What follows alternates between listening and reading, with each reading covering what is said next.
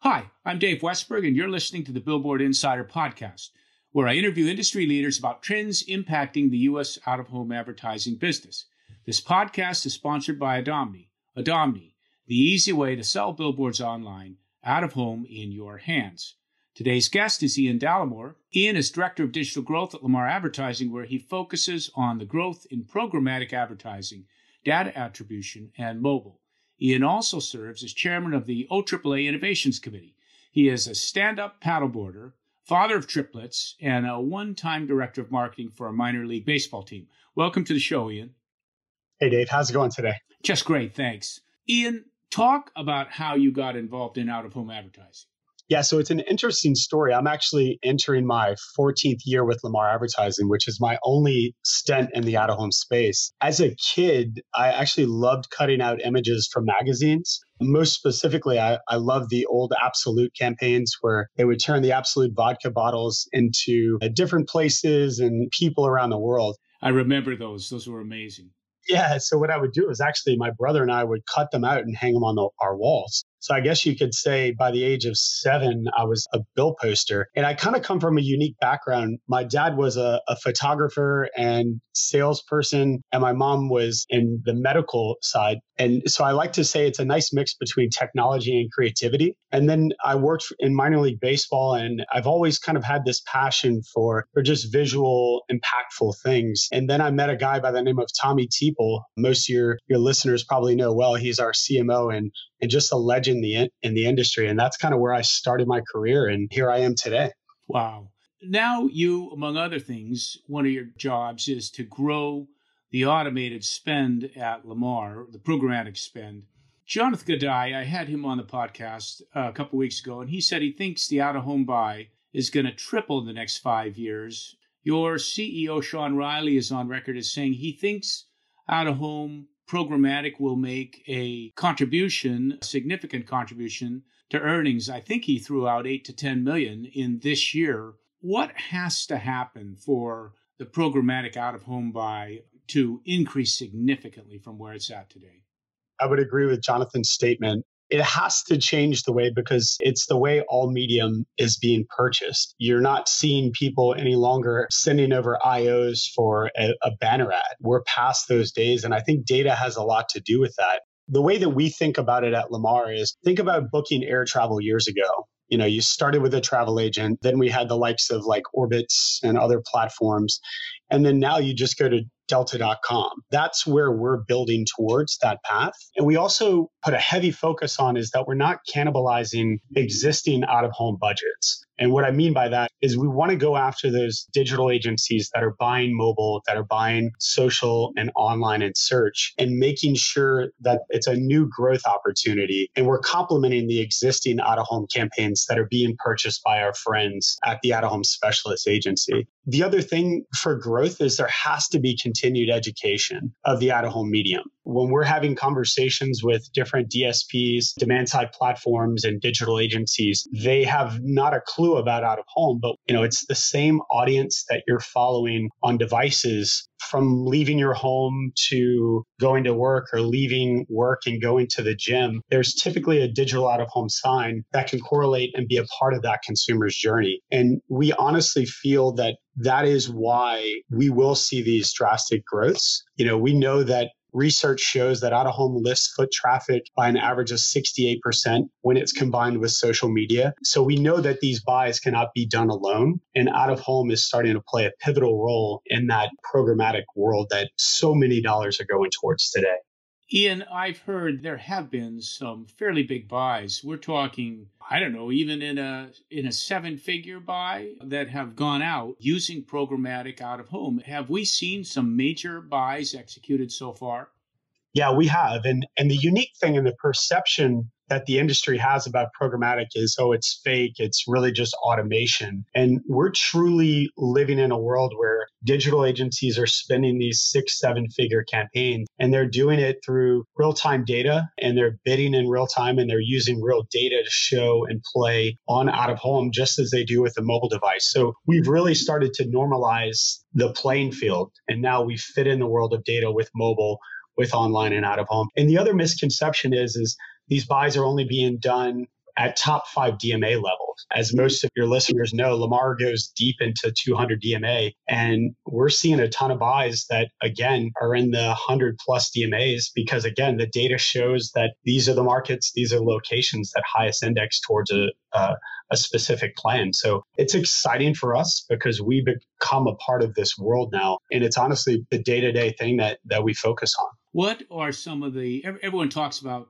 programmatic buying is a risk being a race to the bottom. What disciplines do you use to make sure that out of home using programmatic doesn't just become a race to the bottom? That's a great comment because that is another misconception. I think where we're different than online is there's literally infinite space in the online world. And out of home, there's around 9,000 total screens in our industry in our space. So having full control over pricing is something that we we focus on. Even on the open exchange where it's not vendor specific, we still have control on those floor CPMs and we're making sure that those floor CPMs are higher than we traditionally get. And then obviously, once we get to the PMP private marketplace deals or premium guaranteed deals, you know, again, because we're using data, the CPMs are, are significantly higher. So most importantly is just the ability for us to control rate Mm-hmm. and to have that as a very important focus. Okay. Lamar seems to be using a little different strategy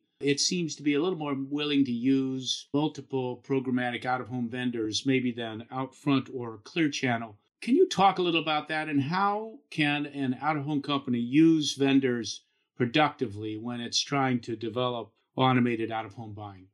About seven years ago, Lamar became the first large format digital company to partner with programmatic company, and that being Vistar Media, and still a partner today. The important thing that it allowed for us is to learn a lot. We established the partnerships, but also what we were able to do is actually build out tools and to collaborate with the likes of Vistar. And we continue to do that today with our other partners, Place Exchange, Hivestack, and Broadsign Reach. And it's important for us to help be a part of that path as they continue to grow. They better understand the out of home medium. You know, Lamar being 117 plus years old, you know, we know a couple of things that they may not be aware of. So the collaboration is drastically important and it's a completely different space for us being able to to listen and learn is something that's new when it comes to programmatic as opposed to us traditionally being, well, we're the largest outdoor company. This is the way we've always done it. Today, we take the approach of we have multiple partners, and rather than building out our own platform, we allow the sales reps at a lot of these great SSPs like Place Exchange, like Vistar, and allow them to be the experts at selling the medium. And we come in alongside them at the media vendor days and we talk about the importance of out of home in this omni channel world. The last thing that I'll say is it, it allows us to do more than just make money. It allows us to better understand where this programmatic world is going and allows us to better have control on where we fit in that world. Mm-hmm. Sean Reilly has mentioned that one of your vendors is trying to solve the problem about how to bring programmatic to static billboards. Do you ever see uh, programmatic coming to the static business as opposed to just digital? I think we're a ways out from that, but it is something to think about because, again, for a digital company, that's representing these brands to them it's really about the the demographic and the audience and where that audience is so obviously today they're using our medium to play based on time of day and down to the minute on when to bid on specific out of home ad. But there may be a time and day in the future where where they have the ability to come in and and say, hey, this panel highest indexes towards my audience XYZ and why not? I mean, I always jokingly say internally that, you know, you can tell Alexa that you ran out of cereal and the next morning there'll be an Amazon Prime box at your door with cereal. So why why couldn't we do the same with a static vinyl and have it shipped and posted within 24 hours? Wow. Geofencing seems to be a big topic of discussion in out of home. Give a short course on what geofencing is and why it's important to out of home. Sure. So I'll go down to the elementary level. Geofencing is basically the use of mobile GPS technology to create a virtual geography boundary, then giving the ability to trigger an in app advertising on a mobile device. In the advertising world, and as it relates to our industry, billboards, is the way that we focus on it is creating and giving lats and longs of a specific brand's campaign and then identifying behavioral patterns of that consumer or points of interest to say that anonymous device ID that drove past that panel was exposed to that Wendy's chicken tender ad. When that device goes to a competitive a Chick-fil-A, then let's serve them a Wendy's ad again and increasing the reach and increasing the awareness of that Wendy's ad and offer. Uh, and has Lamar actually used geofencing in some campaigns? Yeah, we've been playing in that space for almost eight years now. And it's important to us because, and it should be important to the industry to adopt because it's it is our space, right? Mm-hmm. We're experts in the out of home space and the consumer on the go. And what it allows and, and, why it's so important is what it allows is the ability to have an extension beyond the out of home campaign. You know, we're now one to targeted medium, but the mobile world is still one to one. So how can we have that campaign on that ad, then translate over to a mobile ad where you can make that purchase for that music festival. And I'm happy to talk about a few campaigns if you're. Let's come back to that in just a second. Let me take a break here to talk a little bit about our sponsor, Adomni. Adomni increases your billboard revenue by selling unsold ad space at top dollar. Whether you have Watchfire, for Formetco, or Daktronics billboards, Adomni easily integrates. Get started selling in as little as one business day on the fastest growing out of home network of over 60,000 digital screens. Visit adomni.com or call 844 ADOMNI to speak with an Adomni billboard specialist. Mention this Billboard Insider podcast, receive one free year of Adomni's white labeled booking engine on your website. Ian, why don't you talk about a couple successful geofencing campaigns Lamar's executed? Sure. And for us, it's really not about the clicks it's more about the engagement and what happens after that consumer. So we recently and continue have done quite a few of these campaigns. QSR client. QSR, break that out. What's that acronym? Quick service restaurant. Perfect. Yeah. So we had a quick service restaurant and they bought traditional posters in the market, not digital, static posters. That's another misconception of using geofencing. It doesn't have to be digital out of home. It could be any format. And what we did was is we had a brand message for a new product that was being offered at this QSR. And we identified the lats and longs of those locations, but then we also identified competitive stores to that QSR that also offered a similar product.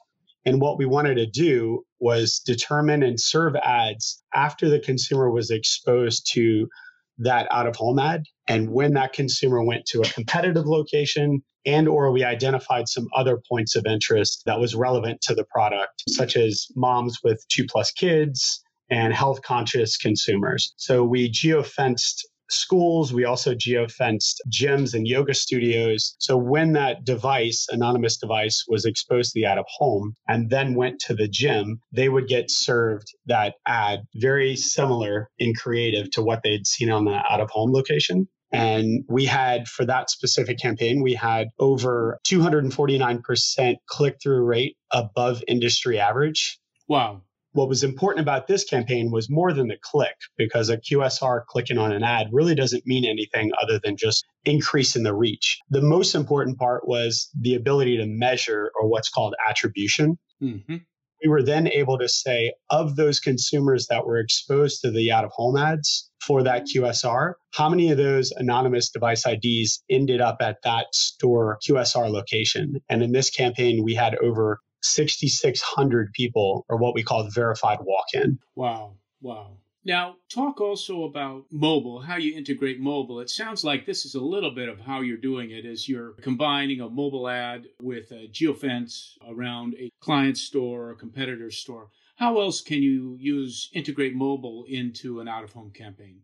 I think it's important that out of home is always the driving factor and that's that's the most important thing. There's multiple ways that you can use this. The campaign I just mentioned was considered geoconquesting so serving ads at a competitive location. There's the ability to utilize behavioral. We actually did a campaign for a music festival that was promoting the different acts that were going to be performing at the festival on the digital out of home and then behaviorally retarget. And what that means is identifying devices that went behaviorally to certain locations. So for this festival, we identified different concert venues and different bars that have live music, and we would serve the same creative, but the ability for them to click and purchase a ticket. So the ability to see an increase in click throughs and tickets sold was important for that specific client. And then lastly, the ability to actually use the device. So I know a lot of your consumers maybe have transit assets or, or have other place based networks where consumers can interact with ads. And there's a number of ways, whether it's uh, beacon technology, old school QR codes to where you could physically take the device and maybe while you're at that bus shelter, you could tap or scan to interact deeper with that ad beyond just seeing that static bus shelter ad or maybe place based ad. Wow. Wow. You have talked about privacy at some industry functions. Can you share with us some recent government privacy initiatives and how they might impact out of home? Yeah, so the obvious is GDPR, which is basically what's happening in Europe. And honestly, it, it really doesn't have a much of an impact on us in the US. The biggest one is the, the California Privacy Act. And that will and does have an impact in the online and mobile world. But I, I, will have to say this I'm extremely proud of the industry, the way that we've handled data. I think Kym Frank at Geopath, as well as Nancy Fletcher, has done an amazing job as industry leaders to make sure that we're asking the right questions to the different vendors that are coming in, the data providers, the mobile providers, and making sure that the data that we're collecting or interacting with with our campaigns and with our research doesn't talk at the individual level. It's all anonymous. So I think the industry has done an amazing job of that. The other thing to kind of be cautious about is in the world of, of out of home, it's it would be so easy to just sit there and collect data as that consumer's driving or walking past your inventory. I know the industry again has done a great job of staying far away from that. And I would applaud the agency side of the world too. I think the industry as a whole has done a great job of vetting out any type of fraudulent activity that could surface in our space. Mm-hmm. It seems like there is a real risk because out of home is is big and public. It's one thing to serve a tailored ad to a country music fan about a country music festival to their phone. It's another thing to serve an ad tailored to an individual to a big digital sign. I mean, it's been I, I remember somebody saying at an industry convention, no one wants a rash cream advertisement to follow me down the street down Fifth Avenue. It seems like it's just because out of home is big and public and visible, privacy issues are huge. Yeah, literally.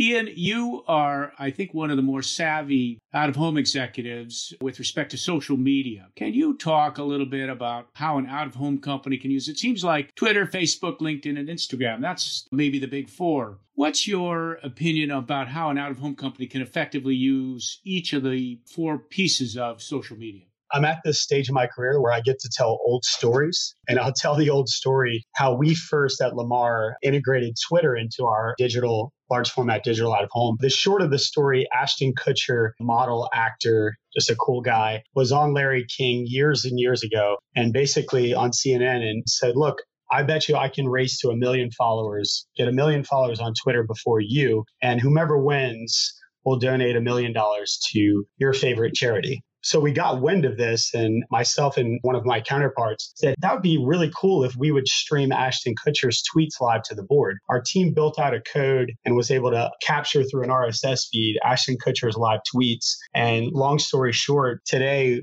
locally and nationally, we're streaming live tweets to billboards. I know we currently have a, a really cool campaign running with Cheetos where we're streaming live tweets in real time about people's interacting. So again, the ability to continue the conversation with social media, I think is extremely important because we're not sitting there on our devices, or at least hopefully we aren't, and just scrolling down Twitter all day. You know, how does a brand amplify and continue that conversation and the ability for Cheetos to say, hey, this is what people are thinking about our brand? So mm-hmm. it's almost like user generated content. Mm-hmm. My other favorite one is, and it's very simplistic, is just the use of Instagram. I mean, Instagram is literally the social out of home. And am I right? If you do that right, use Instagram, you can take an out of home campaign and you can, in essence, make it go viral via social media sharing, and a client hasn't had to pay for any of that. Exactly you know, for digital out of home, it, it's very simple, just like Twitter. You know, you can have a specific promotion, whether it be Coke and share a Coke and you take a picture of yourself sharing a Coke with a friend, streaming that live to the board. Or our friends at Colossal, the hand paint company, I think the way that they're doing it is phenomenal. You know, this is an old school classic company that's hand painting and they have so many of their campaigns that just go viral because you know, people in New York are like, man, this is really a really cool paint job, really cool campaign. And they'll literally provide added value beyond just the out of home campaign. And more importantly, beyond New York, I've seen a lot of their campaigns just go absolutely viral global where people are talking about a hand paint that happened, you know, in Brooklyn. I know the the statistic says that when you combine out of home with social, it increases by 68%. So again, we're visual people. When we see a brand on a billboard, the first thing, or in this statistic, 68% of people exposed go straight to their device and look up that brand on Instagram. So the ability to flip it back and have it stream back to the board, the interactions, I think is massively important. So that's Twitter and Instagram. How about Facebook? You know, Facebook, the same thing, the ability to use images. There's a little bit more privacy behind Facebook. So I know Lamar personally has stayed out of Facebook a tad. They often change out their technology purposely. So really Twitter and Instagram are kind of the big two. We've played with other sites, whether it's LinkedIn, but those two have kind of really been the dominant mm-hmm. play in our space. Lamar did some really interesting dynamic programming during the last Super Bowl. The Crown Royal campaign is, I guess, what I'm thinking about. Talk about that campaign, Ian, because that was really a very interesting campaign the folks at Crown Royal and, and the agency Posterscope came to us and they're very familiar with our, our dynamic capabilities. And what they wanted to do was truly have a conversation down to the market, to the fan level. So we're running across all NFL markets. And I know some of our friends at Clear Channel and Outfront were a part of this buy as well, where we were literally depending on the market, in New Orleans, we're streaming live scores for the New Orleans Saints. In Boston, we're streaming live scores. And the unique thing, again, is if you think about it, there's a game on Thursday night, there's a game Sunday at noon, a three o'clock game, a Sunday night game, a Monday night game. So there's a lot of dynamic capabilities that go into it. But again, because of the industry and where we've come, and the ability to just tap into simple data, we were able to run seamlessly across three different huge vendors and to be able to seamlessly run live scores across all NFL markets without having to touch anything. The other unique things that kind of played in were conditional. So, based on how the, game was performing, if a team was blowing out another team by more than three touchdowns, the content would then switch over to take a water break. If the team won, it would then switch over to getting home safe so it was a truly dynamic campaign that also incorporated YouTube into the campaign itself, where real time YouTube commercials were playing during the NFL game that where the referee would come out, throw a flag and say, Hey, time to take a water break. And those were also kind of timed with the digital out of home. So it's a lot of fun. And it's kind of where my passion is, is we're using data and technology to mix in creative. And that campaign is one of many that we've done as an industry that was just beautifully done. Wow. As we close, Ian, if you could communicate one thing to out of home clients and ad agencies, what would it be? Yeah, so our medium has the ability to tell a story every day and now even every minute of the day. So brands are able to be more impactful, not just before purchase and not right on that consumer's commute, maybe to the, the grocery store, but it also can help shape the decisions throughout that consumer's journey. So, and throughout the day, you could actually tell a story about your brand, whether it's utilizing social media or utilizing real time weather triggers to really tell that story. So, my point is, is utilizing dynamic digital capabilities. We're the only medium that can truly talk to a consumer at a relevant real time with creative. And again, some recent research that we've seen and shared with us, it showed that when digital out of home campaigns use dynamic creative, it increases the overall effectiveness by 48%. And this was the awesome two stats that I, will leave you guys with is 60% more memorable impact the brand had when they used dynamic content and 85% spontaneous awareness when they incorporated some type of creative element based on real time triggers. I'll actually be moderating a panel at the OAAA conference with uh, Dan Dawson at Grand Visual. He's the chief creative technology officer, and Martin Porter, who's the SVP of managing director at Posterscope. And we're actually going to be talking about this. And the, the session's called Creating a Mind Blowing Consumer Experience. And we're going to have a lot of fun with it. And we're actually going to do, Dave, is actually take the audience and have them interact with us. And we're actually going to create a real life campaign during that session. Wow. Not to be missed. Not to be missed. That's it for this week. Thanks for appearing on the show, Ian. Thank you. This podcast was sponsored by Adomni. Adomni, the easy way to sell billboards online out of home in your hands. You can listen to episodes of the Billboard Insider podcast by visiting billboardinsider.com or by subscribing to the Billboard Insider podcast on iTunes or any of the usual podcast outlets. Our email is billboardinsider at gmail.com. We'd love to hear from you. Thanks for listening, and I'll be back in a couple weeks.